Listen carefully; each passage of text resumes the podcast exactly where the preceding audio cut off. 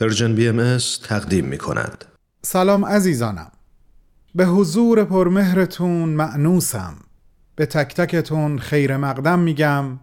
در این چهارشنبه روزی که دوباره از راه رسید تا این فرصت رو در اختیار من بهمن یزدانی قرار بده تا با اجرای یک نامه دیگه از مجموعه نامه های بدون تمبر بدون تاریخ در خدمتتون باشم. امیدوارم از شنیدن چهارنامه ای که در چهار هفته گذشته خطاب به ژینوس جان محمودی نوشتم و با حضور عاطفی شما در کنار خودم براش خوندم لذت برده باشین و امروز آماده شنیدن نامه ای تازه به فردی تازه باشین. اما شاید این اولین بار هست که در فصل دوم برنامه بدون تمر بدون تاریخ قصد دارم نامه رو خطاب به خودتون بنویسم و راجع به فردی که مد نظرم هست با شما سخن بگم. اگرم انشالله صحبت راجع به او به نامه دوم و سوم رسید هفته بعد با خودش صحبت خواهم کرد. پس این نامه راجع به او اما خطاب به شما عزیزانه. بریم به اتفاق برنامه امروز رو آغاز کنیم. تو این میونه راه عمر یک نگاهی پشت سرت بنداز بهمن. پشت سر حرفای دلتو توی این نامه ها به اونها پر از یاد و خاطره از ها و شادی ها و دستیابی ها از آثارشون. خیلی از اون آدم ها دیگه تو این دنیا زندگی نمی‌کنن تأثیری که روی تو یا بشینی براشون نامه میشه اما در عالم خیال نامه تو می‌تونی اونها رو براشون بفرستی. نامه هایی بدون تمر بدون تاریخ.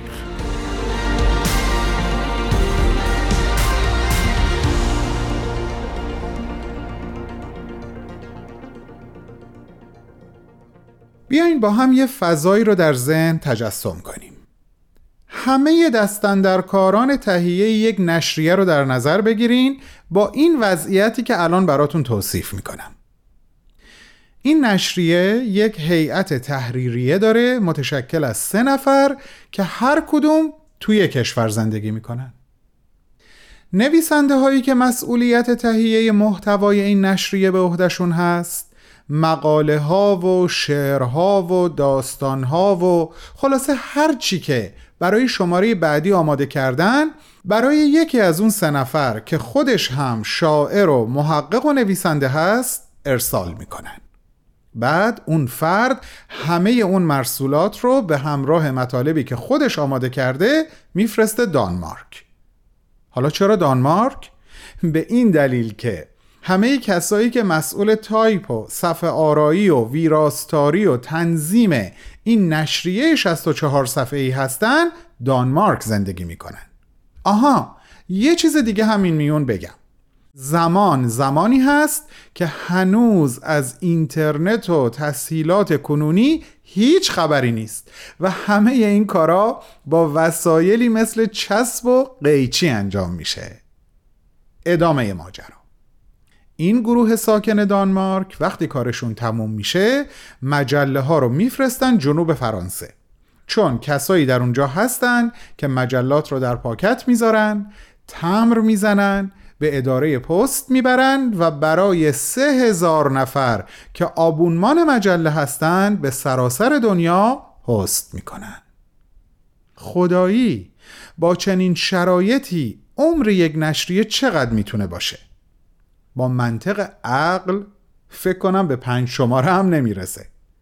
اما با منطق عاشقانه قضیه خیلی فرق می‌کنه. چرا که از سال 1980 میلادی که اولین شماره این نشریه به چاپ رسید تا امروز هنوز داره به کار خودش ادامه میده. نشریه‌ای که نامش برای بسیاری از شما عزیزانم نامی آشناست. نشریه پیام بهایی که فرد مورد نظر من یکی از اون سه نفر اعضای هیئت تحریریش بود و برای دوام و بقای این نشریه بسیار زحمت کشید و عشق به پاش ریخت. همه این فضا رو یک بار دیگه تصور کنیم تا معجزه عشق یک بار دیگه عمیقتر به حریم باور ما راه پیدا کنه.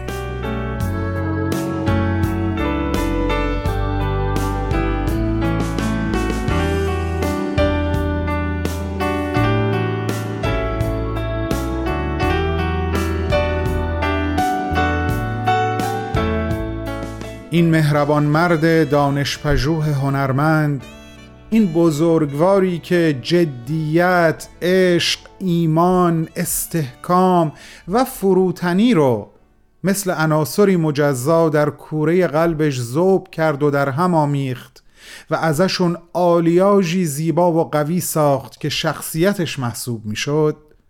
فعالیتش فقط به مدیریت نشریه پیام بهایی محدود نمی‌شد.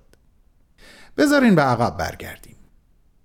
وقتی از هشتم فروردین ماه سال 1303 خورشیدی که او در تهران متولد شد 19 سال گذشت او وارد دانشکده ادبیات دانشگاه تهران شد و پنج سال و نیم بعد ایران به نظر من یکی از پرافتخارترین دکترهای خودش رو در رشته ادبیات در اختیار داشت.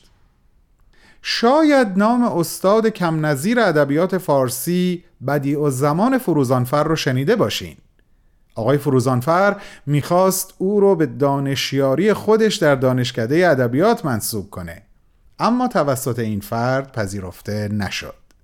چون او قصد داشت برای ادامه تحصیل به سوئیس بره. فوق لیسانس علوم اجتماعی و دکترای جامعه شناسی در دانشکده علوم اقتصادی اجتماعی دانشگاه ژنو حاصل و رهاورد این تصمیم و این سفر بود. شاید بعد از نام استاد فروزانفر نام استاد پیاژه در عرصه روانشناسی و جامعه شناسی هم براتون نامی آشنا باشه. پیاژه که شهرتی جهانی داره استاد عزیز و بزرگواری بود که داریم راجع بهش صحبت می‌کنیم. وقتی او درسش رو در سوئیس تمام کرد پایان نامه ای نوشت که عنوان اون پایان نامه به نظرم خیلی قابل تعمله و از دقدقه ها یا دست کم بخشی از دقدقه های ذهنی او حکایت می‌کنه. عنوان این بود اندیشه های پیش ساخته و تعصبات بیمایه در میان گروه های انسانی.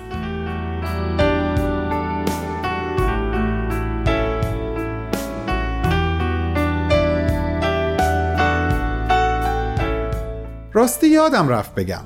او قبل از اینکه برای ادامه تحصیل بره سوئیس به مدت سه سال در دبیرستانهای تهران ادبیات تدریس کرده بود.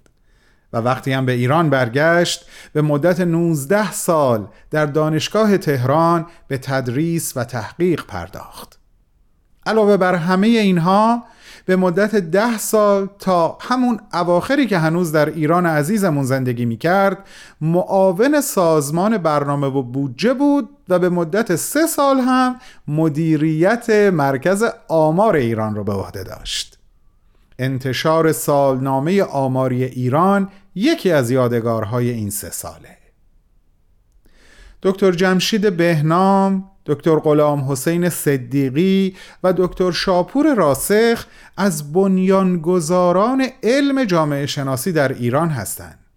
و من امروز راجع به نفر سوم یعنی دکتر شاپور راسخ با شما صحبت می‌کنم. دکتر راسخ نازنین که ما سال گذشته او رو به عالم بالا بدرقه کردیم. دکتر راسخ دو کتاب به نامهای تعلیم و تربیت در جهان امروز و مقدمه ای بر جامعه شناسی ایران تعلیف کرده و دهها و دهها مقاله در زمینه های جامعه شناسی، مردم شناسی، فلسفه و ادب در نشریات معتبر فرهنگی به چاپ رسونده. دست مریزاد دکتر راسخ خیلی ممنون و مدیونت هستی.